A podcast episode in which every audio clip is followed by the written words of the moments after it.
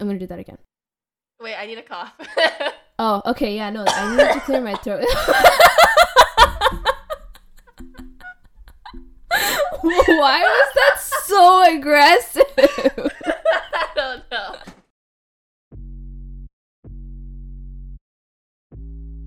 We are not alone, and I'm not talking about space or in the context of the universe.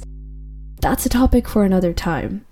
I mean, I actually have a guest for once, so it's not just my voice that you're going to be hearing today. I actually have Ames over here. She's the one who makes all the graphics and stuff for this podcast. So Hi. I was, yeah, I was too lazy to write an intro for you, so just But you just said an intro for well, me. you have more of an intro. I like they don't know what you do. I they just know what you do for me. I'm an illustrator.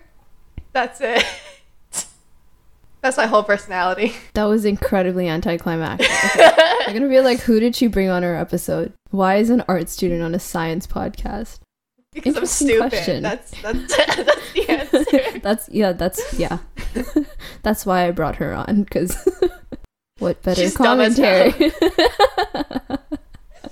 okay, so by my intro, hopefully you can actually kind of guess what this next series and yeah, series is going to be about. Um, I actually gave a hint during my last episode. If you caught that, something about this collaboration being out of this world. Ooh. Haha. so funny. Yes, for the next few episodes, we will be talking about the history of astronomy. And the reason this is going to be an entire mini series is because astronomy has been here like since the Stone Age. Because, I mean, come on. The sky, the stars, I mean, I think they're pretty hard things to miss. You just look up. And there's so many different civilizations that have their own theories for a variety of astronomical phenomena. That's an astronomical amount of theories. Excellent. So, how exactly did we consolidate generations of research from different civilizations to create modern astronomy? Lucky for you, I did the research. This is the Science of Yesterday, a podcast where I tell you every nitty gritty detail of how modern science came to be. And for my fifth episode, we'll be beginning our journey into the history of astronomy.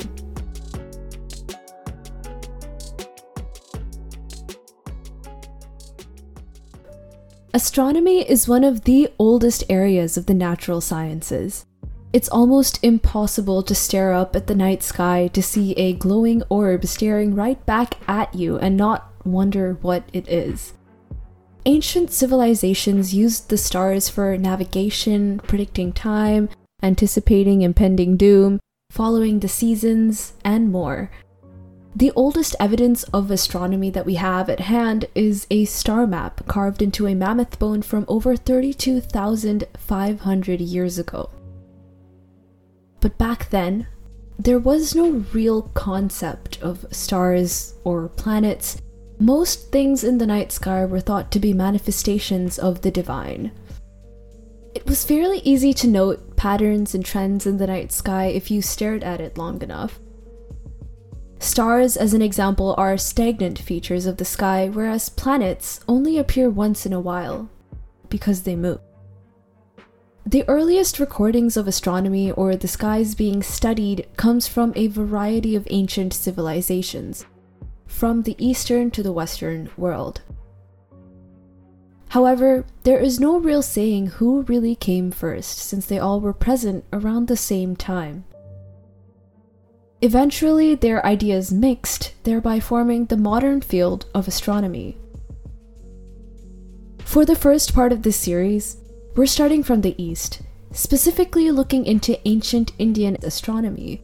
But before we get into that, we have to get some things into perspective with a little refresher on some basic concepts of astronomy. Space, or the universe, is consisted of a variety of celestial bodies, including stars, planets, black holes, and a bunch of other kind of weird stuff. Aliens, maybe? Do you know any other weird stuff? No, I don't know anything about space. I did at some point. What you were okay. the reason I put you on this episode is because you were that kid who walked around like decked out in galaxy print. Listen, that was purely appropriative. I was appropriating that imagery. you leave my space leggings out of this. Maybe No, I had a phase, but like my memory just leaks for my entire life. So that phase where I was super into space is like leaving my has left my brain. Okay.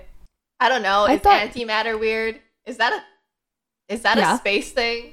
I think it's a space thing, other than like the antimatter that we made, but We made antimatter. yeah, at um that huge uh like particle accelerator in like Switzerland or whatever. I don't know where it is. It's in Europe. This is a really good look for your science podcast. Okay, you know what? I'm a I'm a biologist. Do you know how much astronomy I had to learn for this? Oh my god. There was so much math. See, that's why I'm not into astronomy. I can't okay, well, math. I mean, like I, I I'm interested in like the the the cool stuff, you know, like like purely theoretical. and yet you no had to do math. Yes, and yeah, I know. Starting with where we are, Earth, we know it's part of the solar system, and it's fairly common knowledge that the Earth is round and that it spins, while at the same time making circles around the Sun, which is at the center of our solar system. When looking up at the night sky on Earth, we can see the moon, a number of stars, planets, constellations, and if you're lucky, comets or meteorites. You know, if you get out as far away from the city and away from light pollution, you might even get the chance of seeing the Milky Way, the galaxy which we are a part of. See, there's a sort of hierarchy in the universe in terms of how things are built up. Stars and planets make up galaxies, which ultimately make up what we know today to be the universe. Stars themselves, as we know today, are just extremely hot, flaming balls of chaos. And more scientifically, it's a sphere of plasma, the secret fourth state of matter that they don't really teach you in school. When I was being taught about the states of matter in school, the teacher would be like, oh, there's solid, liquid, and gas. And me being that kid who read those like kid encyclopedias like once and like learned about plasma was like, uh, I thought you, You were gonna. I thought you were gonna. you say forgot gas. plasma. I thought you were gonna say gas. I had a lactose intolerance joke locked and loaded. I already said gas though. But I meant when you said hot ball of chaos instead of gas. I was so ready for my bowel joke. I was You like, can still make your bowel joke. shine. I'm go- you know what? I am going to be talking about gas in a bit, so just like hold on. nice. But yeah, I was I was that kid in school, and the Yeah, teacher would be like, "Stupid." I so remember that. yeah, you would know. Yeah, I would. what about plasma? Isn't plasma a state of matter? Me knowing the answer to my own question. Ah. Stars are spheres of plasma being held together by their own center of gravity. What fuels a star is continuous nuclear fusion reactions between hydrogen atoms, and what this reaction entails is essentially two atomic nuclei literally fusing together. The result is the release of massive amounts of energy, heat, and photons. And stars themselves have life cycles of their own. It all starts at a nebula, a giant cloud of gas and dust. like my apartment. The hydrogen, huh? like my apartment. Like you're okay. it's like Sure. The hydrogen in this cloud is eventually pulled together by the force of gravity, causing the nebula to start spinning. And as this spinning increases, this nebula heats up, eventually reaching 15 million degrees Celsius, the temperature at which nuclear fusion starts to take place in the center. This causes the gas to start glowing, creating what is known as a protostar. And as time goes by, The protostar builds up enough mass and eventually stabilizes. Once stable, the protostar has officially graduated to being a full fledged star. The star literally glows up and gains stability to become a star. But this stability only lasts so long. The star can remain glowing for millions and billions of years, and eventually, as more hydrogen is converted to helium as a result of fusion, the star's core begins to lose stability, causing contractions, which results in the expansion of the star's outer shell, creating a red giant. The outer layer of a red giant is still hydrogen, but eventually this gets used up as well. The last of the helium atoms are fused to carbon atoms and the star begins to die. As a result of gravity, the star's matter collapses in on itself, forming a white dwarf, which continues to burn hot with what remaining energy it has left. Uh, What? trying to get through the semester. At least you're glowing. so once this energy gets depleted, the star has become a black dwarf. A star's center of gravity is what allows solar systems such as ours to form. A bunch of gas, dust, and debris gets caught in the orbit of the star. While they orbit the star, the dust particles collide and stick to each other, eventually forming rocky planets. Other events like meteorite bombardment can bring a whole bunch of other elements and compounds like water to help cool and form the characteristics of the planet. The distance from the star as well shapes the characteristics of the planets. Farther from the star, it is colder, providing the perfect environment for water to freeze and gas molecules to slow down enough to be drawn to a planet. This is what causes the creation of planets like Jupiter, Saturn, Neptune, and Uranus. Yeah. I knew you were gonna. I literally, while I was like researching this, I was like, she is gonna say something. All I have to say is Closer to a star, we see rocky planets like Mercury, Venus, Earth, and Mars. And since the gas giants stole all the gas, there really wasn't much left for them, hence their rockiness. The Earth, however, is in what is called a Goldilocks zone. It's the perfect balance of water, gas, and rock to be able to support life. And this is also why it's theorized that Mars may once have held life. If we were talking about the life cycle of a super big star, when this kind of star collapses in on itself, we get black holes. Black holes are the center of pretty much every galaxy we know of. They have a center of gravity so strong that nothing can escape from it. Everything just gets sucked right in light, energy, or debris, and one day we might even get sucked into a black hole.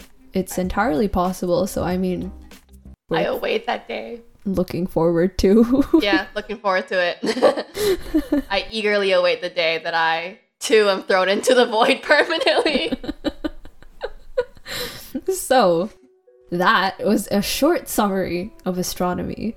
Obviously, there's so much more to the story, but for the purposes of this episode, I think this should be enough. And hopefully, you learn more as we go through this. And with that, let's start in ancient India. Ancient Indian civilizations were quite highly developed, which is highlighted by the remnants of the Indus Saraswati Valley civilization.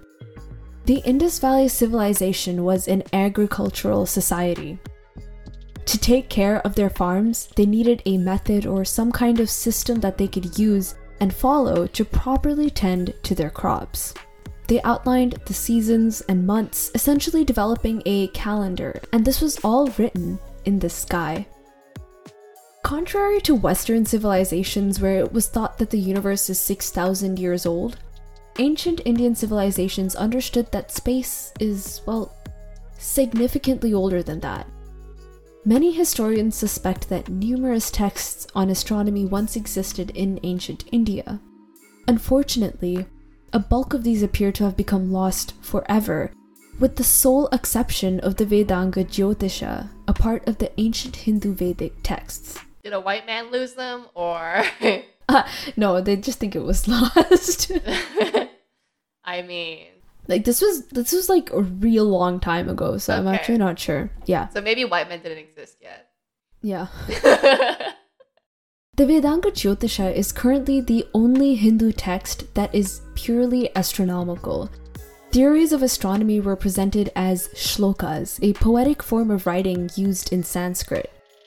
Every shloka in the Vedanga Jyotisha were just pure algorithms for astronomical calculations. Um, I don't really understand why in a lot of ancient scientific texts and philosophy, like they had to be written in poetry. like it's like the most flowery language I've seen just to say like the earth spins I mean Three people do- words people do that versus now. like a stanza.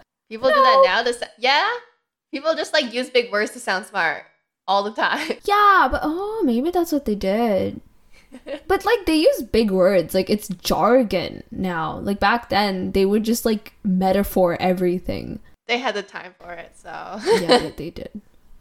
Ancient Indian astronomy can be split up into two different phases pre Siddhantic and Siddhantic. The pre Siddhantic era is from Proto Historic India, starting in the Rigvedic era.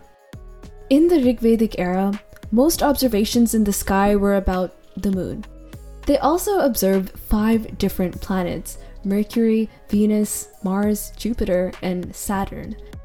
Jupiter and Venus were mentioned in very early texts, whereas Mercury, Mars, and Saturn made their little entrance a little while later in the Puranas.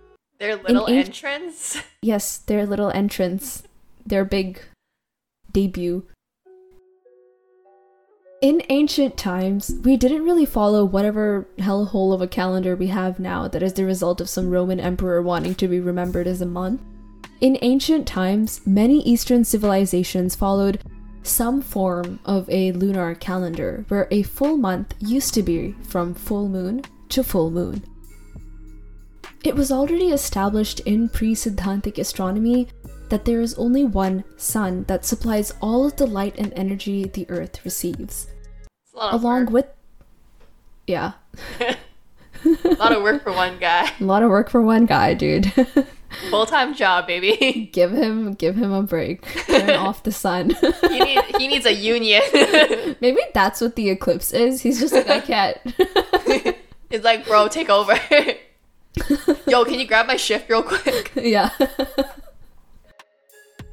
Along with this, Rigvedic sages also recognize that the sun is linked to the moon's phases and that the moon is what causes ocean tides. They're co-workers. Huh? Yeah, They're dude. co-workers. they work the checkout together. They don't even have anyone to like replace them. The lunar eclipse is the like moon. Dude, I think we've just like cracked the secret. We've cracked code. you heard it. You heard it first here. In addition to that, it was also fairly common knowledge that the Earth was round and that it's just floating around in some endless space void. So, pretty bang on stuff, which is actually incredibly fascinating, but there's a lot more. In the Brahmana texts, it's also mentioned that the sun doesn't set or rise, which hints at the acknowledgement that the Earth rotates on an axis. See, with all of these conclusions and theories, no one really knows exactly how they drew some pretty accurate conclusions.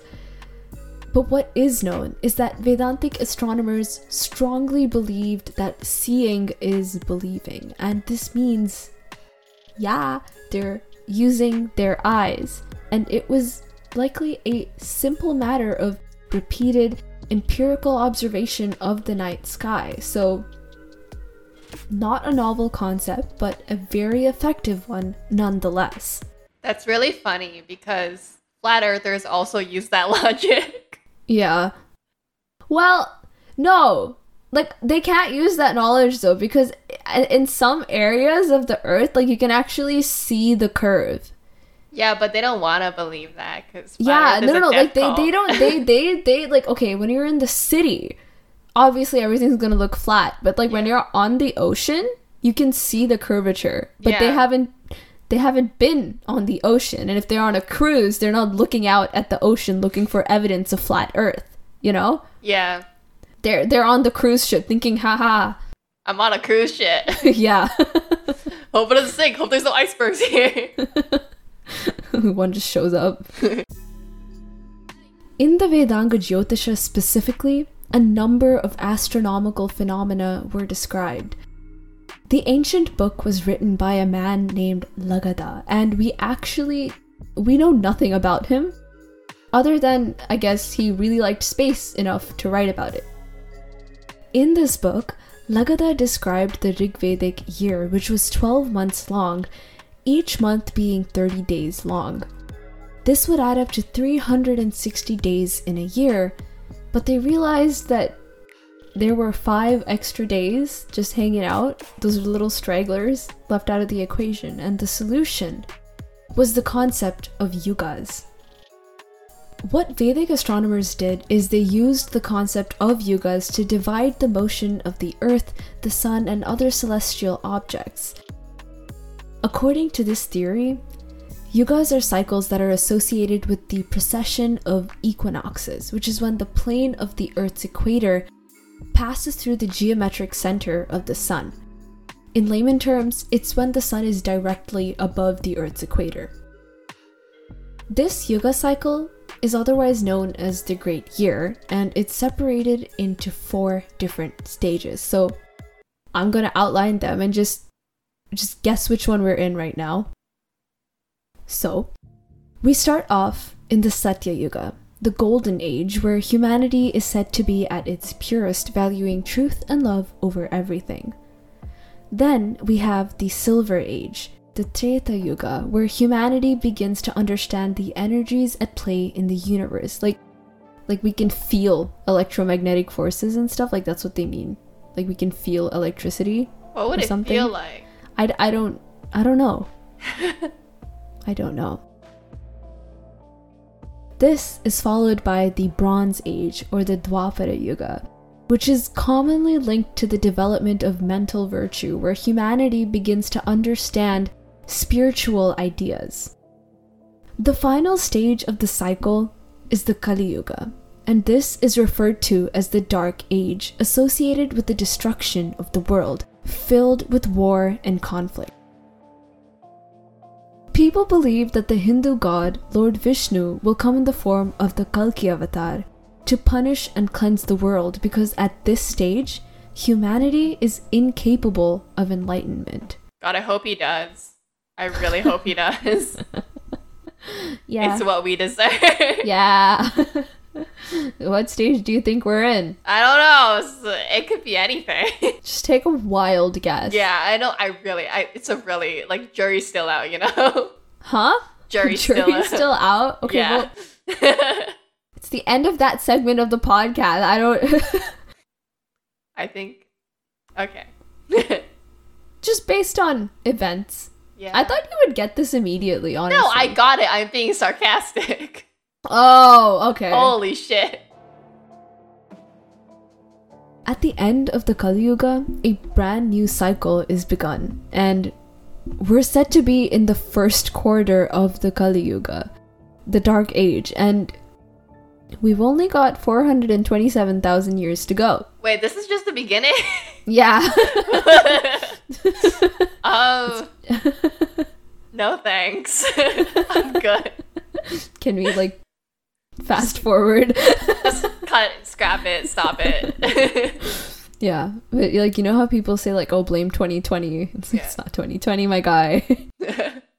blame the like actual dark age maybe Ugh, you know how people call like that that like what is the like like what the like 1300s or something like the dark ages it was just Europe having a bad time. it's been the dark ages dude Well, it was just Europe having a not great time. Everyone else is vibing. We named an entire era about out of the mood of white people. did they ever have yeah and then like the renaissance yo we had our renaissance like a good thousand years before them We've been having it. We've been in, and it's like the enlightenment. It's like we've been there. Did that. Got there faster than you, because you're also damn cold all the time. I wonder if the Vikings were smart. I'm gonna look should. that up. I feel like Viking astronomy. Or were they just too busy with their boats to actually care about the sky? Well, if they're on boats, they kind of need the sky. Yeah, but they just be like, "There's the star. Okay, let's go." That's still Vroom, vroom. astronomy. I don't know. What's the whoosh whoosh? Whoosh whoosh, whoosh whoosh. I'm in me boat. I'm in my mom's boat. Get out my boat. Ah. Calculating the Yuga cycle was carried out using the constellations in the sky. Depending on which zodiac sign was on the sunrise on the autumnal equinox, determines where we sit in the great year. Now, this cannot be physically observed because a star moving about 1 degree is 72 human years. The entire Yuga cycle system is said to be caused by a binary star system. Back then, it was actually a fairly common theory among multiple civilizations that the sun was actually part of a binary star system. Wait, we're on Tatooine. Wait, what? we're on Tatooine, What's Tatooine? the fucking planet from Luke's home planet on Star Wars. Oh, I didn't. Ugh. Get with the times, Sanjana. Star Wars was old. That was and yet here you are. talking about history. You know what? Start your own pop culture podcast about Star Wars and talk about Tatooine there. I was like, tattooing, tattooing what? what tattoo? I, I don't like talking about pop culture except for the few things I have extremely hard opinions on. People thought that the sun was actually part of a binary star system, and it's because the star Sirius, which is visible in our night sky, doesn't move. And we thought that this was the sibling star of the sun, and the sun was steadily revolving around this star somewhere in the cosmos. Of course, today we know that this isn't true, but to know that a simple observation of a star that doesn't move would lead to the development of a story as complex as the Yuga cycle system is amazing in and of itself. The next era in ancient Indian astronomy is the Siddhantic era, which you could have guessed by the previous era being called the pre Siddhant. Anyway, yes. Siddhanta stands for proven in the end. All theories and observations were documented in verse, and unfortunately, the early Siddhantic period was quite poorly documented. The Siddhantic era focused quite heavily on planetary astronomy, and a notable astronomer from this time is Aryabhatta, who wrote the book Aryabhatiya, which contains many of his theories of the Earth and planetary astronomy. A lot of astronomers in this period most likely just kept staring at the sky because actual study was needed for the development of their theories. Aryabhatta, for example, theorized that the Earth is round and revolves like a spinning top based on observation of the skies. Like a Beyblade. Yeah. Let her rip! so it's not like the sun and the moon are working. They're just having a Beyblade competition. yeah. But like the moon revolves around the sun, so like with That's the the sun just be having a Beyblade competition with the sun and the moon? Is that what it is? It's mysterious. Or or are all oh the entire solar system is just a Beyblade competition. We cracked it. we did it. We We, solved solved it. this. We solved We solved it. astronomy. We've connected the dots. Like Although, like any notable scientists, Aryabhatta had a number of opponents aggressively opposing his theories. People like Varamihira and Brahmagupta listed a number of physical arguments explaining why the Earth could not possibly be moving. And it's all a bunch of math, so I'm not gonna get into it because I, I don't think it's math is the best thing to try and describe on a podcast. Like I don't know how to x is equal to 1.25. You need a you need a whiteboard. o- over 16 and therefore earth does not spin Therefore, stars. if you're interested in the whatever math or physical arguments they gave like just google it this is I'm a really sorry. informative podcast. Thank you. i don't so do much. math. This is a science podcast not like a pure math podcast. I'm not going to start listing equations here. Aryabhatta theorized that a yuga is 4,320,000 revolutions of the sun, 1,582,237,500 revolutions of the earth, 57,753,336 revolutions of the moon, and more very large numbers of revolutions of the planets that I don't want to get into, nor do I have the energy to recite. This theory suggested that he had already hypothesized that the Earth rotated on an axis, and just by discussing revolutions, this meant that he already had the fundamental understanding that the universe is dynamic, containing elements that follow a series of repetitive phenomena. He also made theories about the formation of eclipses. Hindu astronomers commonly attributed eclipses to the demon Rahu. Like, do you want to hear the story? Yahoo. No, not Yahoo. Rahu. R A H U. Oh. R A H U. R A H U. Okay. Gotcha. Yahoo. I'm gonna tell. It's a story. It's a myth. Oh, nice. Okay. My wheelhouse. Story time. So, essentially, the myth dates back to an ancient time where demigods and demons ruled the universe, and in the period that the story takes place in, the demigods had been cursed because the king of heaven, Indra, insulted the great sage Durvasa. This gave the demons a huge advantage in the battle of good versus evil. The demigods, exhausted because of the curse they were sadly caught in the middle of, seeked help from Lord Vishnu, who told them to obtain the nectar of immortality. Easy task. However, this nectar was at the bottom of an ocean of milk, and they would need the us- Milk. yeah, milk. I love milk. This nectar of immortality was at the bottom of an ocean of milk, and they would need the Asura's help to get it. And so, because immortality is a pretty attractive thing, the two joined forces and obtained this nectar under the truce to share the nectar. But both sides were planning on just taking the whole thing for themselves, so they worked together, and once they obtained the nectar, the demon stole it and ran away. Why would anyone want to be immortal? Yeah. Sounds terrible. Yeah, I don't know. I don't actually get the appeal of immortality. right? Like, Like, what you do just you get what do you bored? even do? Yeah, what do you even do after that long? like plus what would like wouldn't people start to notice? yeah. They'd be like, "Why are you still here?" And you'd be like, And you killed you have to kill them. "Yeah, I'm so sorry." you know too much. yeah. Wait, dude, if you're immortal, can you breathe in space? Well, it depends on the rules of your immortality, right? Because some immortality is like you live forever, but you can still be killed. Mm, right.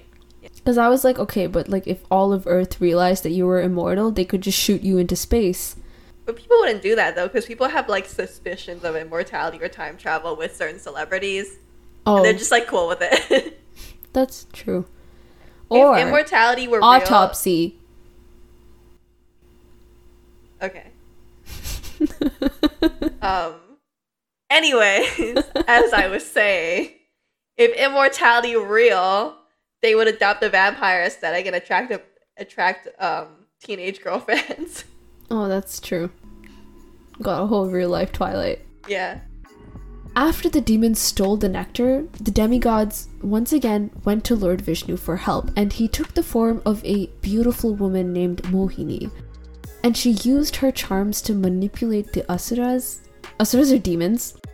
It's what they're it's what they were called.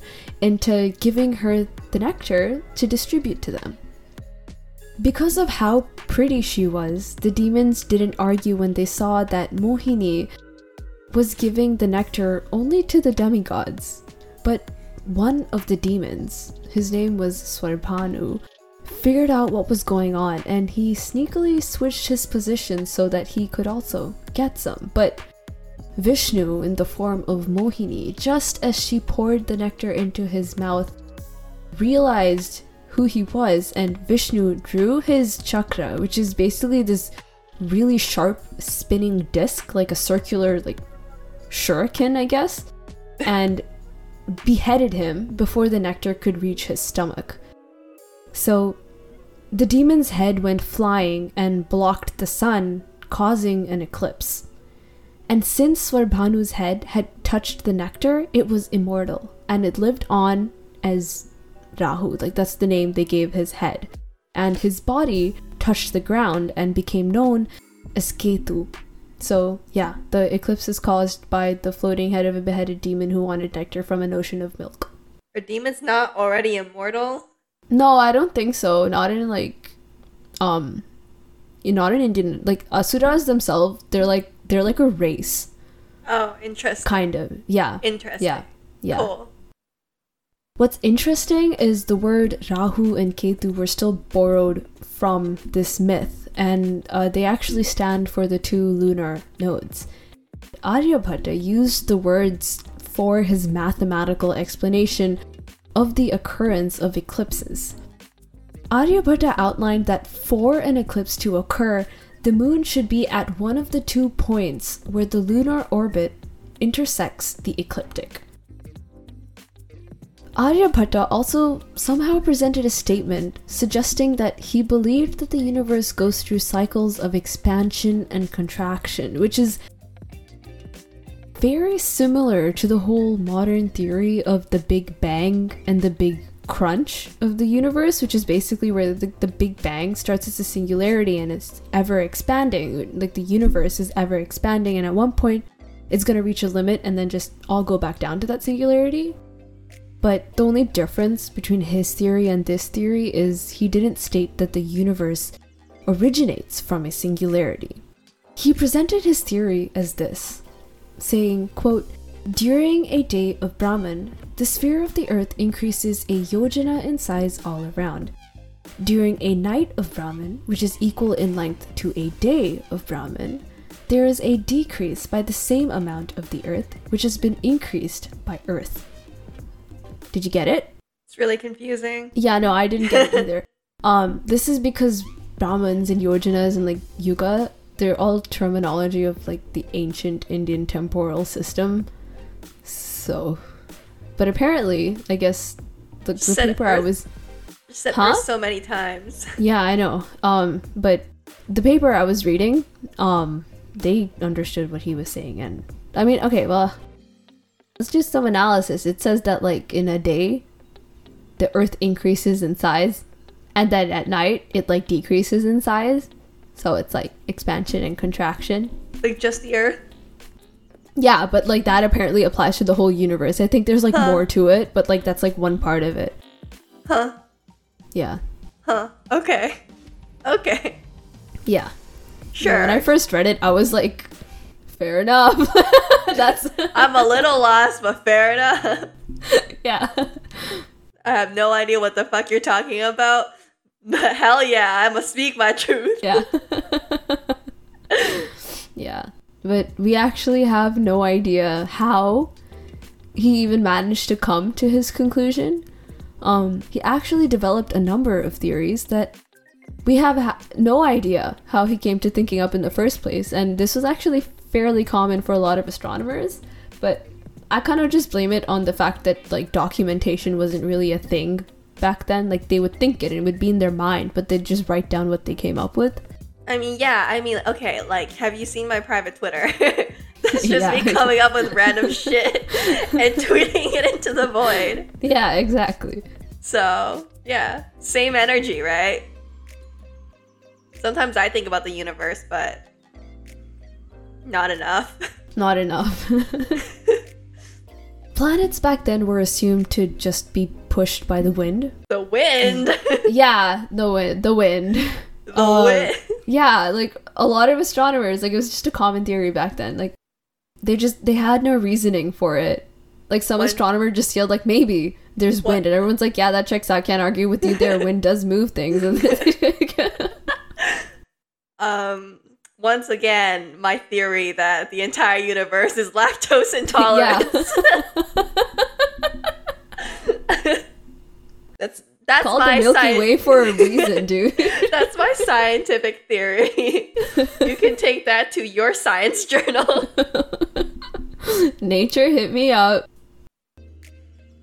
Nonetheless, even though we don't know how they came up with these theories, I am quite certain that they are based on solid reasoning, considering how remarkably similar and advanced it is to Western astronomy, with many concepts being established well before the time of Copernicus and Galileo. I don't Speaking- know. I'm, I'm gonna I'm gonna have to disagree on the wind thing though. Oh. They did great everywhere else. I'm just Yeah, but just not big on the yeah. wind thing. I would believe them back then too, okay? Like they didn't know what like gravity was. Newton didn't exist. yeah. I wonder if they actually Still. knew about gravity. Well, things fell, right? So yeah, but they didn't like know what it was. They're just like, "Oh, okay." Thing goes down, but then when the wind comes, things thing goes left. Earth goes left. Earth moves really or wind. co- wind moves really Earth. condescending paraphrasing. I'm talking about all ancient civilizations as a whole. Let me make that perfectly clear. It's like I actually condescend all civilizations equally. Yeah. Ancient Indian astronomy was largely based on the geocentric theory. The geocentric theory is the theory that the Earth is at the center and the Sun, planets, and everything else revolved around the Earth, which we now know is wrong, and this was debunked and replaced with the correct heliocentric theory, putting the Sun at the center of our solar system. Thus, solar system. Aryabhatta, though, actually didn't ignore the heliocentric theory. In Aryabhatiya, Aryabhatta wrote, quote, Just as a man going east by a boat sees a stationary thing as if it is going west, so do the fixed stars appear to be going straight westward and Lanka. And Lanka means equator. So this stanza is said to hint at the basics of the relativity of motion and rotation, suggesting a heliocentric system. But his views were vehemently attacked yet again by Brahmagupta, keeping the idea suppressed for a while longer. Based on how highly developed Indian astronomy was before Western influence, it could have been one of the most advanced fields of science for its time. After the Siddhantic era is when Eastern and Western astronomy began to mix and merge, sharing their ideas, but let's not go there just yet, because there are multiple Eastern civilizations, and it seems like time's up for us. Uh, Yeah, this this was part one in what is going to be like an N parter, because I don't actually know how long the series is going to last. Because there's so many ancient civilizations to go through before I break into like Copernicus and Galileo, and even after that, like just so much happened. Mm-hmm. So, yeah, astronomy, it's like one of the most developed scientific theories, and we learn more about it every single day. So, like, strap in, seatbelts on. You know, this one's gonna be a ride, and this is the first time I had a guest on this episode. I was not a good one. No, she, yeah, doubts on whether she's gonna join me next time. No, she might will be be. fired. Yeah, she might be fired completely. I think I'm gonna have you for the rest of the series. I mean, I don't know. I had fun. Yay! Did you have? Yeah, Yes. okay. I'm sweaty Yeah. though. I'm Yeah, clammy. that's My heat what a great end to this podcast. We're sweaty. Bye.